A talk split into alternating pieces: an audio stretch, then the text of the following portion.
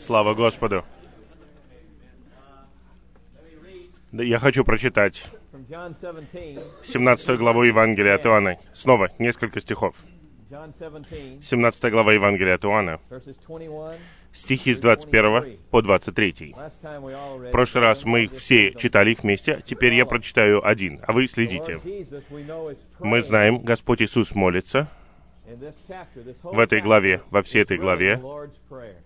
Мы видим молитву Господа. Слава Господу. Matthew 6 is our Шестая глава Евангелия от Матфея — это наша молитва, а 17 глава Евангелия от Иоанна — это его молитва. О чем он молится? Начиная с 20 стиха. «И не только о них прошу, но и о тех, кто верит в Меня по их their word». слову». Это мы. Другими словами, Господь Иисус молился за нас. За всех, кто поверит в Него через Bible, апостолов, то есть через Библию, то есть нас. О чем? Господь молится в отношении нас? За тех, кто верит в Него. 21 стих, чтобы все они были одно. Чтобы все они были одно. Как и Ты, Отец, во мне, и я в Тебе, чтобы и они были в нас. Чтобы мир верил, что. Ты меня послал. И славу, которую Ты дал мне, я дал им, чтобы они были одно, как и мы одно. 23 is very 23 important. стих очень важен. Я в них, я в них, и Ты во мне. Отец был в Сыне. Теперь Сын, как Дух, вошел в нас. Я в них. Каким образом? Господь Иисус войдет в нас? В этот момент Он еще не мог войти, потому что Он еще не прошел через смерть и воскресение. Но благодаря смерти и воскресению Он стал животворящим Духом. Поэтому Он мог сказать, «Я в них, и Ты во мне, чтобы они усовершенствовались воедино, чтобы мир знал, что Ты меня послал и возлюбил их, как и me». меня возлюбил».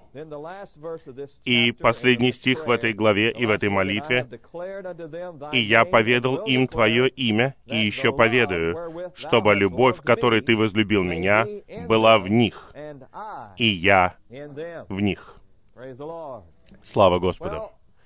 Итак, на этот раз на нашем собрании обучения мы после Господней been уже несколько недель рассматриваем немного историю Господнего восстановления.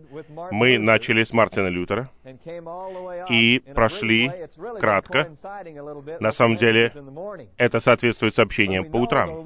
Но мы знаем, Господь начал свое восстановление с Мартина Лютера. Он восстановил многое из ямы, в которую все принесла католическая церковь в темные века. В конечном итоге мы увидели, что так много было восстановлено, и теперь мы подходим к этому столетию. И это столетие было удивительным столетием. Я думаю, мы даже не понимаем, насколько оно удивительно. Даже некоторые наши отцы жили, когда еще не было машин, самолетов. Просто наши отцы еще знали то время. Мой отец Может рассказать вам о том, как пахали еще на лошадях. Понимаете, не так давно.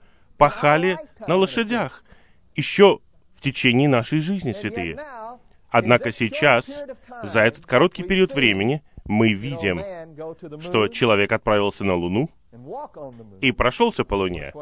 Я, правда, не знаю, какую пользу это ему принесло, но, по крайней мере, он там был. Просто чтобы показать, что технология, знаете слово «крещендо», это крещендо всей технологии мира наступило в этом веке. И именно в этом веке, несомненно, Господь начал двигаться в своем окончательном движении и в ситуации в мире, чтобы восстановить церковную жизнь. И Господнее восстановление — это восстановление молитвы Господа в 17 главе Евангелия от Иоанна, чтобы все они были одно, чтобы все христиане были едины. Конечно же, не все христиане будут едины, но должен быть остаток, который захочет вернуться на почву единства, который захочет вернуться к чистому Слову Божьему, где говорится ясно, есть только одна церковь в одном городе. Почему? не для доктрины, а для единства, потому что есть только одно тело. И одно тело может быть выражено только как одно в каждом городе. Поэтому в Библии никогда не упоминается более одной церкви в одном городе ради единства. Господь Иисус молился. Если вы заботитесь об этой молитве, то Он молился о единстве, чтобы все, кто поверит в Него, были едины. Итак, Господне восстановление, начиная с Мартина Лютера, достигло крещендо в этой стране, и я бы сказал, начиная с Вочмана не в Китае, потому что брат Ни, как мы уже увидели, был тем, кого Господь использовал, чтобы собрать все восстановленное. Он получил помощь из многих книг, особенно от Маргарет Барбер. Он ясно увидел почву единства, надлежащую почву единства. Он написал много книг. Конечно, этих книг Вочмана Ни вы не найдете в книжных магазинах. В основном его служение ценится многими христианами, но главная часть его служения — это восстановление единства. Однако некоторые взяли его книги и опубликовали книги в основном о духовной стороне жизни. Это тоже хорошо, потому что это помогло нам. Вы были бы удивлены, сколько человек пришло в Господнее восстановление сегодня, благодаря тому, что они сначала прочитали книгу Watchman Ни, и я был одним из них. Господь всевластно приготовил его книги для всех христиан, чтобы они читали их, и чтобы у них появился голод к переживанию Христа и к совокупной церковной жизни, в которой есть полнота, наслаждение и единство. Итак, мы уже говорили о том, что Бог использовал брата Ни, и потом брат Ли был с ним в Китае 20 лет, потом он был отослан на Тайвань братом Ни, и там было много воздвигнуто. В 62 году он приехал в США и начал с небольшой группы людей в Лос-Анджелесе с 30 человек. И, как я уже говорил, там было только два белых, остальные были китайцы. Что мог сделать 55-летний китаец? Если бы это не было движение Господа. Я также параллельно с этим говорил вам свое свидетельство, потому что оно касается многих из нас. Многие из нас коснулись в самом начале Господнего восстановления. Когда брат Ли приехал сюда, когда он приехал сюда в 62 году, я говорил вам, я в 1961 году получил работу в Плейнвью, в Техасе, как директор Баптистского студенческого союза в Студгородке. И я уже упоминал всех тех, кто был со мной там. Довольно немало. Я вот пытался вспомнить имена всех, кто все еще в церкви.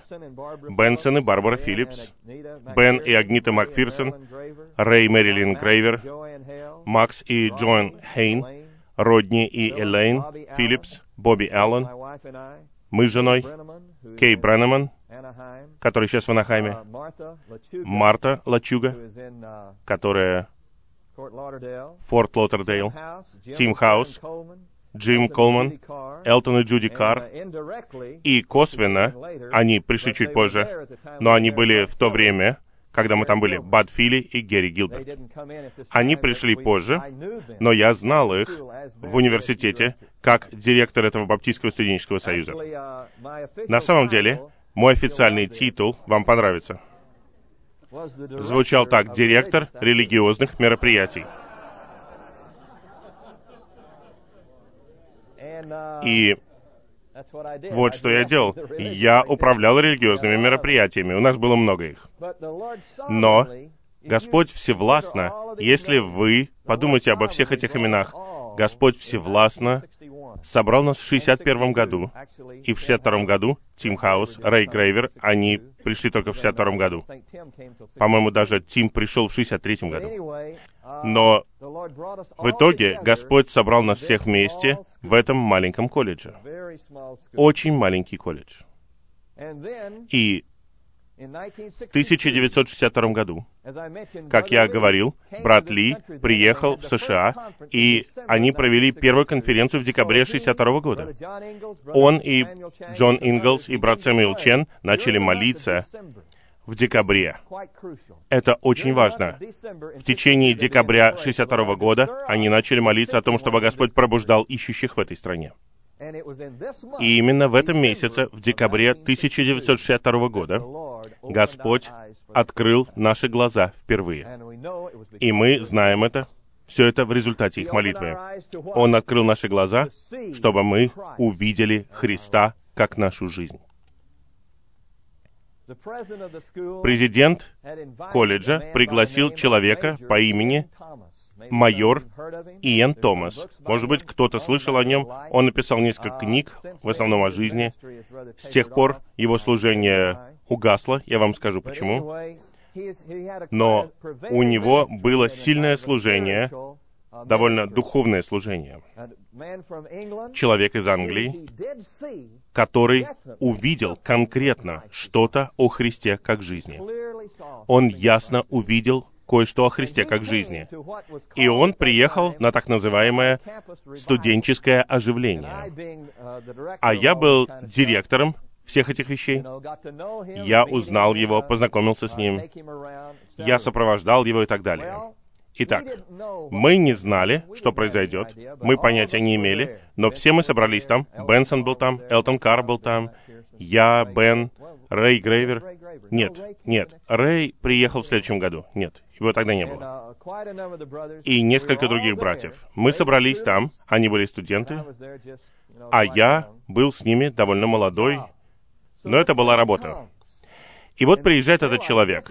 И поймите, это декабрь 62 года, когда святые начали молиться о том, чтобы Господь пробуждал ищущих. Мы не считали себя ищущими, но после того, как этот человек приехал, мы стали ищущими. И что произошло? Он начал говорить. И знаете, о чем он говорил? Я был христианином 20 лет. И быть христианином для меня было что-то не новое. Видеть Библию для меня это что-то не новое. И приводить других к Господу и все остальное. Я слышал всю свою жизнь, что это самое высокое, что можно сделать. Это привести другого человека к Христу. Это чудесно, но это не самое высокое, что вы можете сделать. Итак, вот я, у меня была так называемая работа, так называемое положение, я работал с этими студентами, и я признаю, что даже в моем молодом возрасте я понимал, что это необычная группа студентов. А сейчас я оглядываюсь назад, и я думаю, это действительно необычная группа студентов. Господь собрал нас всех вместе в маленьком студгородке, где всего 600 студентов было. Очень маленький, очень маленький. Итак, этот человек начал говорить. Майор Иэн Томас, он приехал на наше студенческое оживление в декабре 62 года. Я только позднее узнал, что было много молитвы за это.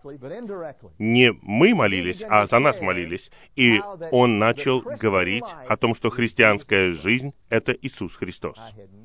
Я никогда не слышал такого. Очень все просто. Все это в Библии. Но когда вы выросли в такой обстановке, вы думаете, что христианская жизнь — это то, что вы делаете.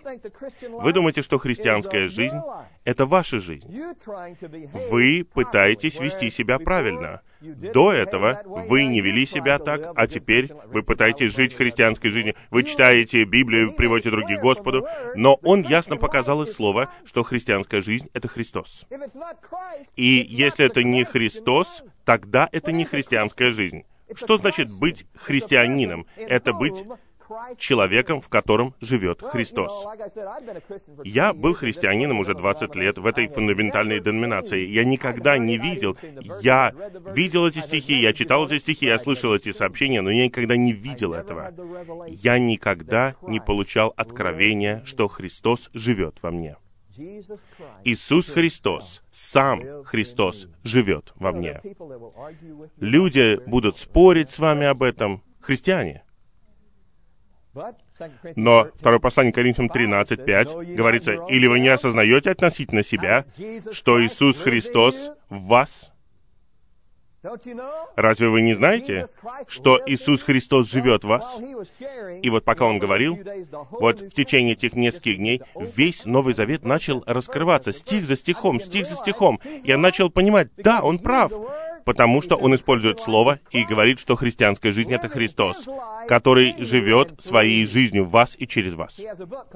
У него есть книга, которая называется «Спасающая жизнь Христа». И он любит этот стих послания к Римлянам 5.10. И это основание для этой книги «Спасающая жизнь Христа». Мы примирились с Богом через смерть Его Сына, тем более мы будем спасены в Его жизни. Послание к Римлянам 5.10. Итак, я верю, и мне кажется, Херман слышал записи его выступлений в этом колледже. Это было самое помазанное выступление в его жизни. Я верю, что так и было. Все было приготовлено, и Господь использовал его, потому что мы увидели, что христианская жизнь — это Христос. И я помню, как я пришел домой и сказал жене, сказал ей, если он прав, если христианская жизнь — это Иисус Христос, если христианская жизнь — это действительно сам Христос, тогда южным баптистам конец. Вся эта организация, как она вообще может существовать? Я не знал, что я говорил. Я говорил, ну если это так, и я знал, что это так, потому что Слово говорило об этом, что христианская жизнь — это не я, который пытается вести себя. Он сказал, вы, наверное, слышали, как я говорил об этом несколько раз, он сказал, единственное, чего Бог ожидает от вас в вашем житии христианской жизни, это падение. Я никогда не забуду это утверждение, потому что я знал, что Бог получил то, что Он ожидал. Он говорил, единственное, чего Бог ожидает от вас в вашей христианской жизни, это неудача, это падение. Как вы можете жить согласно Нагорной проповеди? Кто-то ударит вас по одной щеке, и вы повернете другую щеку. Да никогда в жизни. Если у вас нет другой жизни, ни один человек не может жить, как показано в этой так называемой Нагорной проповеди, кроме одного — Иисуса Христа. Бог никогда не ждал того, что вы будете так жить. Я был христианином с 8 лет, и мне было около 28 в то время, 27 где-то. И я почувствовал, что с меня был снят огромный груз всей моей борьбы, попыток жить христианской жизнью. И я понял, мне не нужно пытаться жить христианской жизнью. Иисус Христос во мне, чтобы жить этой жизнью во мне. Конечно же, единственная проблема с этим Томасом состояла в том, что он мог нарисовать прекрасную картину или показать вам прекрасное строение, но он не давал вам дверь, чтобы войти туда. Он в конечном итоге просто сказал, именно верой вы живете, вы принимаете верой то, что Христос живет в вас. Это неплохо, и я чего-то коснулся. Но, конечно же, только когда я пришел в Господнее восстановление, я узнал о своем духе, я узнал, как упражнять свой дух, соприкасаться с Христом в своем духе. Но в конечном итоге пришло откровение, Иисус живет во мне. Иисус. Это живой Иисус. Иисус, который ходил по земле 33 с половиной года. Тот же самый Иисус, который был на кресте, теперь живет во мне. К сожалению, 90, может быть, 99% христиан не видят этого. У них есть только объективный Спаситель, который сошел, умер на кресте, за их грехи, а теперь Он вернулся на небо, и теперь, поскольку вы принимаете Его как своего объективного Спасителя, вы спасены, и вы не пойдете в ад, однажды вы будете с Ним. Это правильно, но это очень поверхностно. Есть нечто большее, чем это. Он не просто стал объективным спасителем, чтобы спасти нас от наших грехов. Он пришел, чтобы быть нашей жизнью. Несомненно, Он должен был умереть за наши грехи, потому что мы падшие и греховные. И святой Бог не может прийти к греховному человеку. Поэтому Он должен был пролить кровь, очистить нас от грехов, чтобы Он мог войти в нас и стать нашей жизнью. Именно поэтому он говорит в Евангелии от Иоанна 10.10, «Я пришел, чтобы они имели прощение грехов». Нет. Вот что мы видим, вот что подсказывает нам наш разум. Но он сказал, «Я пришел, чтобы они имели жизнь, мою жизнь». и имели ее в избытке. Конечно же, мы говорим об этом на наших собраниях, мне не нужно подчеркивать это. Христос — наша жизнь. Я увидел это, я увидел это. Я не мог сказать, что я этого не увидел. Просто благодаря тому, что этот один человек приехал в этот студгородок. И я увидел, что Бенсон увидел это. Элтон Карр увидел это. Другие увидели это. И у меня была книга «Нормальная христианская жизнь». Watchman Ни. У меня уже была книга, и я пытался читать ее. И я знал, что что-то там есть. Я понимал, что там что-то есть, но я не мог это ухватить. Но вот когда этот Томас там был, я увидел. Я начал понимать, вот что пытается сказать Watchman Ни. Вот о чем он говорит. Я просто не мог прорваться, пока не пришло это откровение. И потом я вернулся к нормальной христианской жизни и просто поглотил ее, потому что там был свет, и я перечитал Новый Завет. После того, как Томас уехал, я снова перечитал Новый Завет и подчеркнул каждый стих, где говорится «Христос в вас, Дух в вас, Бог в вас, вас, вас, вас». И я подчеркнул всю свою Библию, потому что вот о чем говорит вся Библия. Бог хочет войти в нас, вас, вас, вас.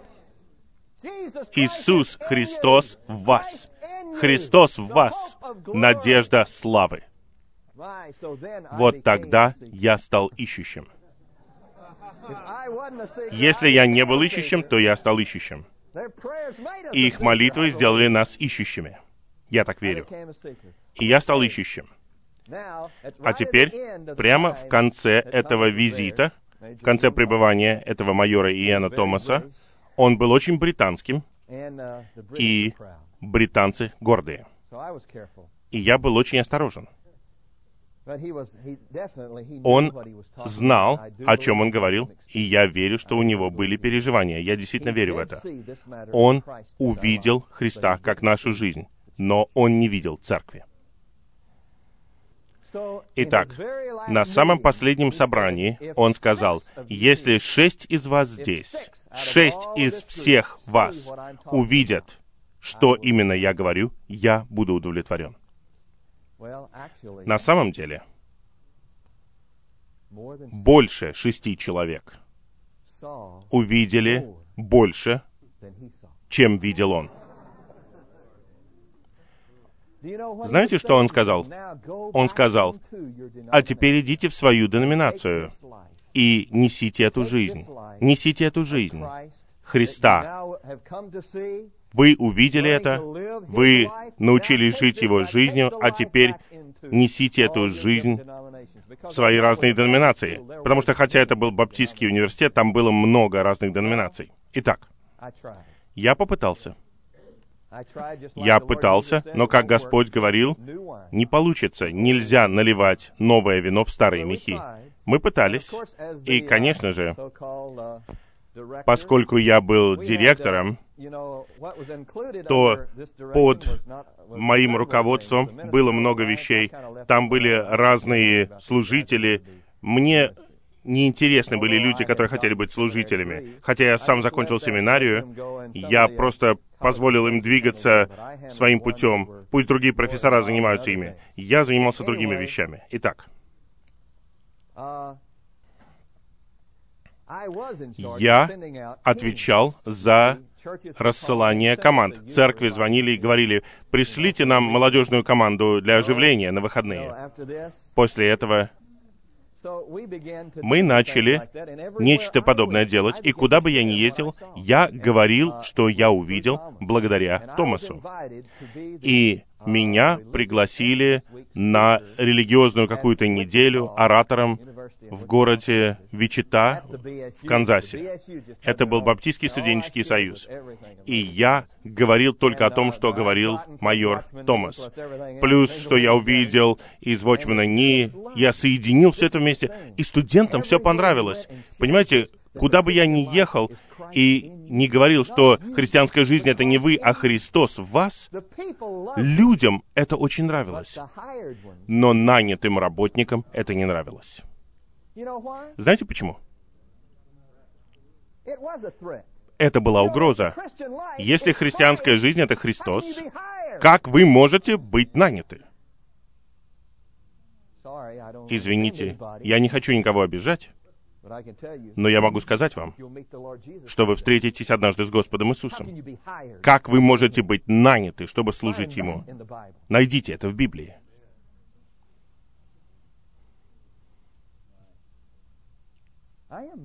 Я злюсь из-за системы, которая разрушила многих людей.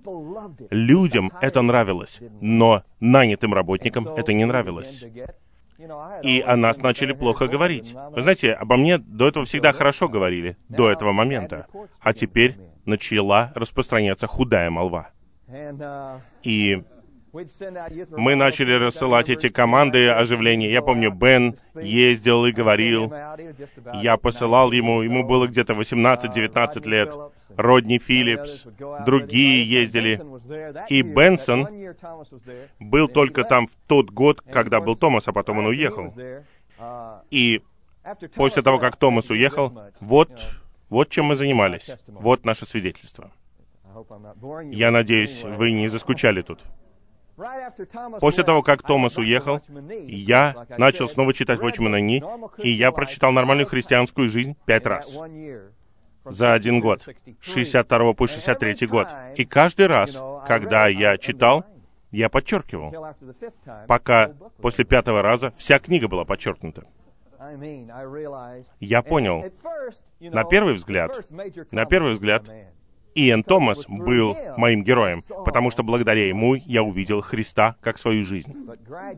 Но постепенно Вочман Ни начал заменять майора Томаса. И после того, как я перечитал христианскую жизнь снова и снова, я понял, этот человек видит это.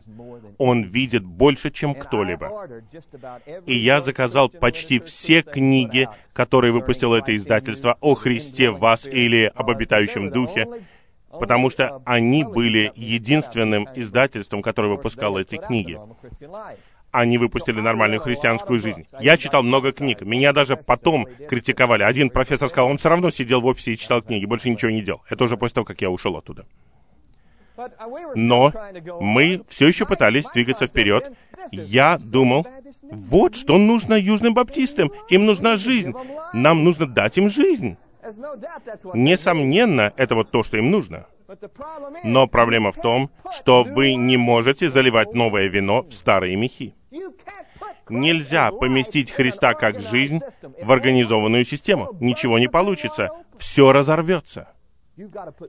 Новое вино нужно заливать в новые мехи. Итак, у нас начались проблемы. У меня до этого никогда не было никаких проблем мы столкнулись с проблемами, трудностями, и из всех тех, кто услышал майора Иена Томаса, было где-то 30 человек, кто начал приходить ко мне в офис, и я заказал для них нормальную христианскую жизнь, сидеть, ходить, стоять, что этому человеку делать. Это единственные три книги Watchman Ни, которые были выпущены в то время. И они теперь были у нас в книжном магазине в университете, и все они, Бенсон, Бен, Элтон, они читали эти книги в этот год. И кто-то другой, может быть, их тоже купил, но примерно 30 человек, студентов, заинтересовались этим. Что касается меня, я вообще хотел отбросить всю программу Баптистского студенческого союза, но поскольку я был нанят в то время, чтобы осуществлять эту программу, я никогда не был пастором. Слава Господу. Никогда не был рукоположен.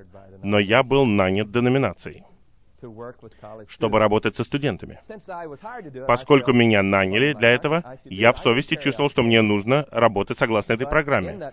Но в эту программу мы вкладывали Христа как жизнь, насколько могли. Итак, появились проблемы, начали появляться проблемы. К северу от нас был город, назывался Кэньон, Техас, где Мелвилл учился, там Техасский государственный университет, и там директор Баптистского студенческого союза начал называть нас варварами. Потому что мы делали акцент на чем-то, что отличалось от баптистской студенческой программы. Мы были варварами. И на самом деле все дошло до такой степени, что летом 1963 года, понимаете, Томас был там в декабре 62 года, и сразу же был 63 год, где-то январь, и оставшаяся часть 63 года, мы вот занимались этим, а летом 63 года, некоторые из вас знают это, может быть, не знают, есть город, называется Глориана, в Нью-Мексико. Там меня вызвали на ковер. И мне сказал мой начальник, на самом деле, у меня было мало контроля. Я отвечал только перед президентом. А президент собирался в отставку, и ему было все равно, что я делаю. Я ни перед кем не отвечал. Мой начальник был в Далласе, в Техасе, это далеко от меня я мог делать все, что хотел. Все это было всевластно устроено Господом. Но вот мой начальник из Далласа вызвал меня на ковер в Глориане. И там собралась вся его команда, и они все хотели сказать мне, что они не согласны с моей философией баптистской студенческой программы в Баптистском университете. Я сказал, а, я даже не знал, что такое философия. Я даже не знал, о чем он говорит. Я хотел просто наслаждаться Господом. Итак, я увидел, что так продолжаться не может. Я начал спрашивать, Господь, что мне делать? Они не хотят принимать Христа как жизнь, они не хотят этого. И меня приглашали говорить во многие церкви, ну, по крайней мере, один раз. Меня до этого приглашали много раз, и я говорил о Христе как жизни. Аллилуйя. Но я повторяю, людям это нравилось. И они спрашивали меня, откуда ты все это взял? Мы никогда этого не слышали. Но когда слово доходило до пастора, он писал моему боссу в Далласе, нам не нужны такие эксперименты в структуре баптистской церкви. Вот одно из писем. И он был прав.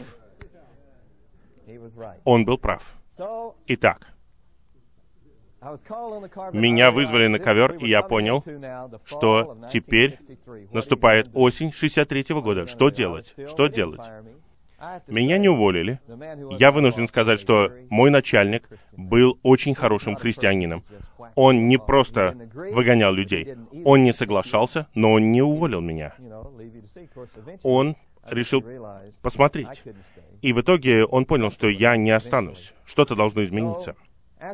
Итак, после того, как меня вызвали на ковер, наступила осень, и тогда приехал Герри Гилберт, как первокурсник, осенью 63 -го года. Правда, Герри? И у нас был так называемый пикник до начала учебного года, и Герри пришел туда.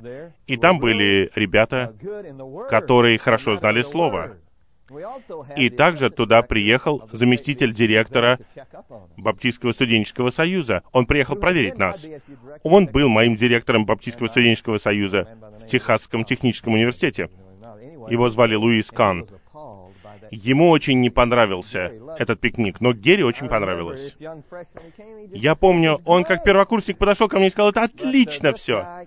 Но этот человек сказал, это ужасно как плохо вы распланировали свою студенческую программу. А мы просто говорили о том, как соприкасаться с Господом. Мы не использовали слово «наслаждаться», но мы говорили, как узнать Господа. Вот о чем мы говорили на этом пикнике. Но им не понравилось. Вот эта система. Итак, мы уже в осени 63 -го года, я сказал, «Господь, я, наверное, уйду с этой работы. Я прочитал все эти книги, я прочитал всего Watchman Ни. Я понимал, что это слово. Но что делать с Христом как жизнью, если люди не хотят этого получать? Я знал, что он прав, что Иисус Христос — это христианская жизнь. Иначе зачем Павел бы говорил посланник филиппийцам 1.21, что для меня жить — это Христос? Конечно же, все знают послание Галатам 2.20. Они цитируют его, но они не знают, что они цитируют. Я распят с Христом, и не я живу, а Христос живет во мне. Вы должны понять, что если Иисус Христос есть христианская жизнь, ее невозможно организовать. Это не организация. Она помещается только в организме, его теле.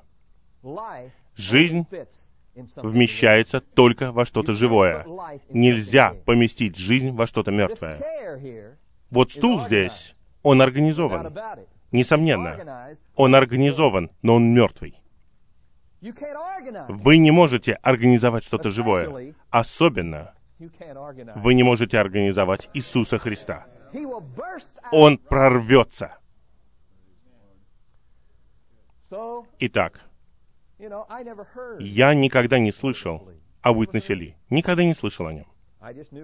Я слышал только о Watchman Ни. Итак, мы уже в осени 63 -го года был один евангелист по имени Уэмберстон, который также начал читать книги Watchman Ни. И он жил в Лабаке, но он приехал в Блейнвью, потому что он закончил этот университет, и я общался с ним. Было нетрудно это.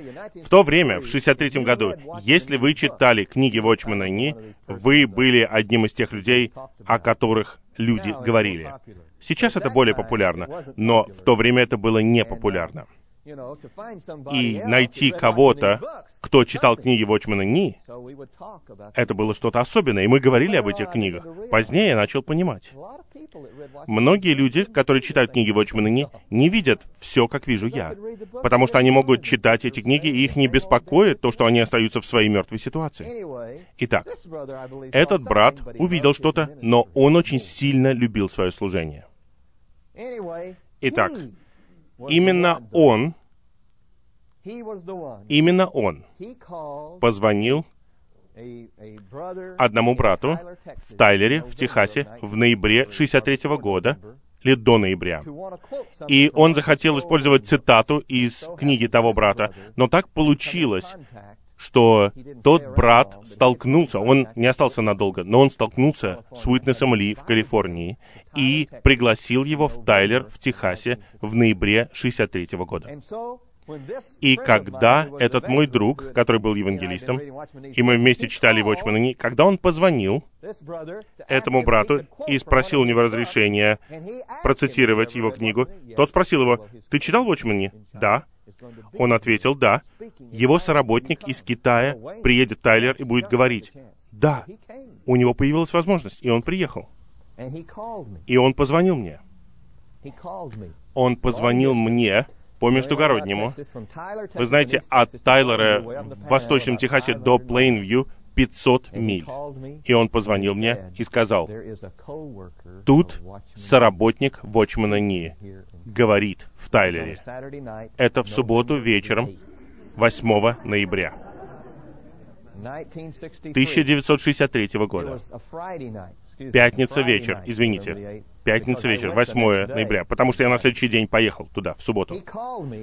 Он позвонил мне и сказал, ты должен приехать. Это единственное, что он сказал. Когда он сказал, соработник Watchman Ни, я знал, что я должен поехать. Я полетел на следующее утро. Я занял деньги, доехал до Лабака, сел на самолет и полетел из Лабака в Тайлер. Как раз успел к первому собранию в 10 утра. Собрание проходило в женском клубе. Я увидел китайца. Там собралось много людей. Я не знал их, много людей собрались, потому что он говорил о Христе как жизни. И когда я открыл блокнот, он начал говорить из первой и второй глав Бытия и Откровения 21 и 22 глав. И я использовал карандаш. У меня не было ручки. И мой карандаш начал дымиться от скорости записывания. Конечно, не буквально, но я просто не мог поверить, что я слышал. Я просто хочу коротко рассказать вам, что я услышал. Но я просто впервые слышал это. Он сказал, первая глава и вторая глава Бытия — это до того, как появился сатана. А Откровение 21-22 — это после того, как сатана сброшен в огненное озеро. Эти четыре главы, первые две главы и последние две главы, показывают нам чертеж и окончательное завершение Божьего вечного замысла.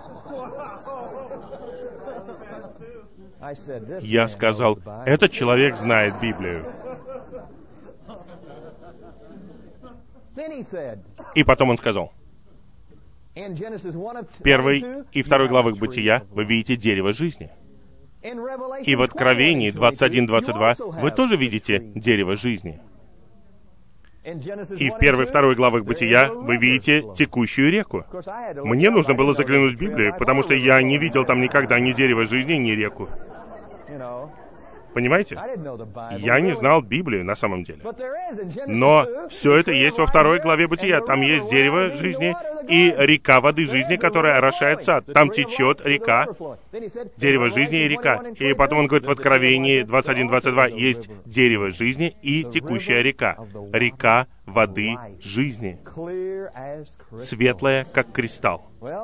Итак, он просто соединил эти два отрывка вместе и показал нам тем самым, что вот это вот чертеж, а это вот оконченный продукт. Когда есть чертеж, в нем есть все, но все еще не построено. Но когда есть законченный продукт, то все есть, как и в чертеже, но все построено. И потом он сказал, в течение этой реки, в первой и второй главах Бытия, вы видите драгоценные материалы, золото, бдалах и камень оникс. И он объяснил, что бдалах — это разновидность жемчуга. Это вторая глава Бытия. Дерево жизни, река воды жизни, золото, бдалах и камень оникс, драгоценный камень. И в конце Библии вы видите город, построенный из тех же самых материалов — золото, жемчуг и драгоценные камни.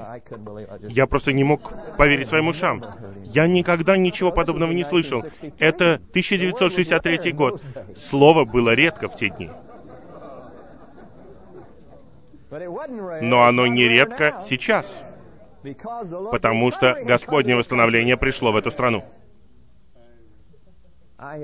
Я никогда ничего подобного не слышал. И он говорил три раза в тот день. Три раза. Утром, днем и вечером. Утром и вечером он говорил О о Бытии и Откровении. Первые две главы и последние две главы. А днем он говорил о том, как питаться Господом в Слове. Я никогда ничего подобного не слышал. Вы знаете, тогда у нас не было термина молитва чтения. Тогда мы говорили об этом только индивидуально. Но это была огромная помощь для меня. За один день я столько услышал. За один день я услышал это. Я просто не мог поверить своим ушам. Но мне нужно было вернуться на следующий день, потому что было воскресенье. Не день Господень, а воскресенье.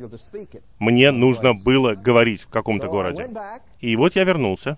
Но он должен был остаться в Тайлере всю следующую неделю. Всю неделю должен был говорить утром и вечером, утром и вечером.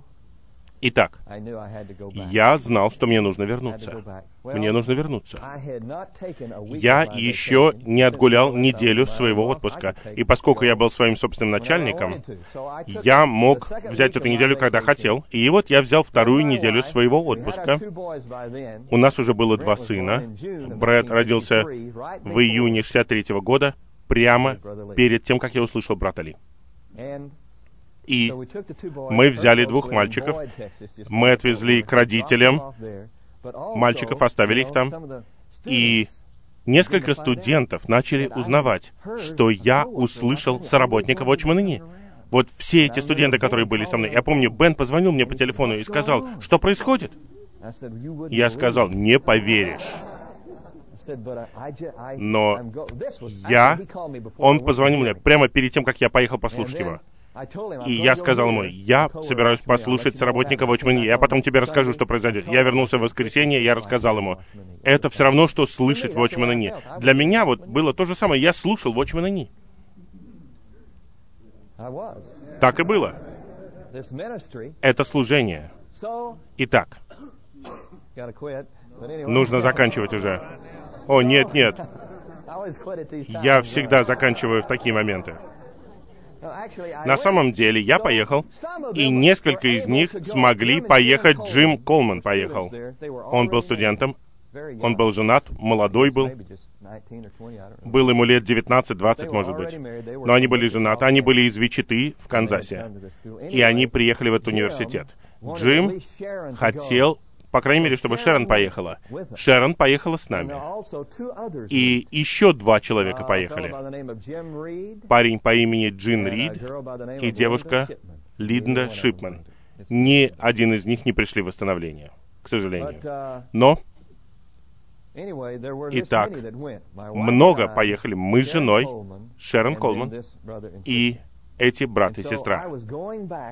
Вот я ехал туда с женой послушать Уитнеса Ли в течение недели.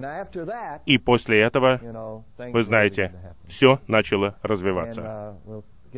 Хорошо, мы на следующей неделе поговорим об этом. Давайте послушаем свидетельство.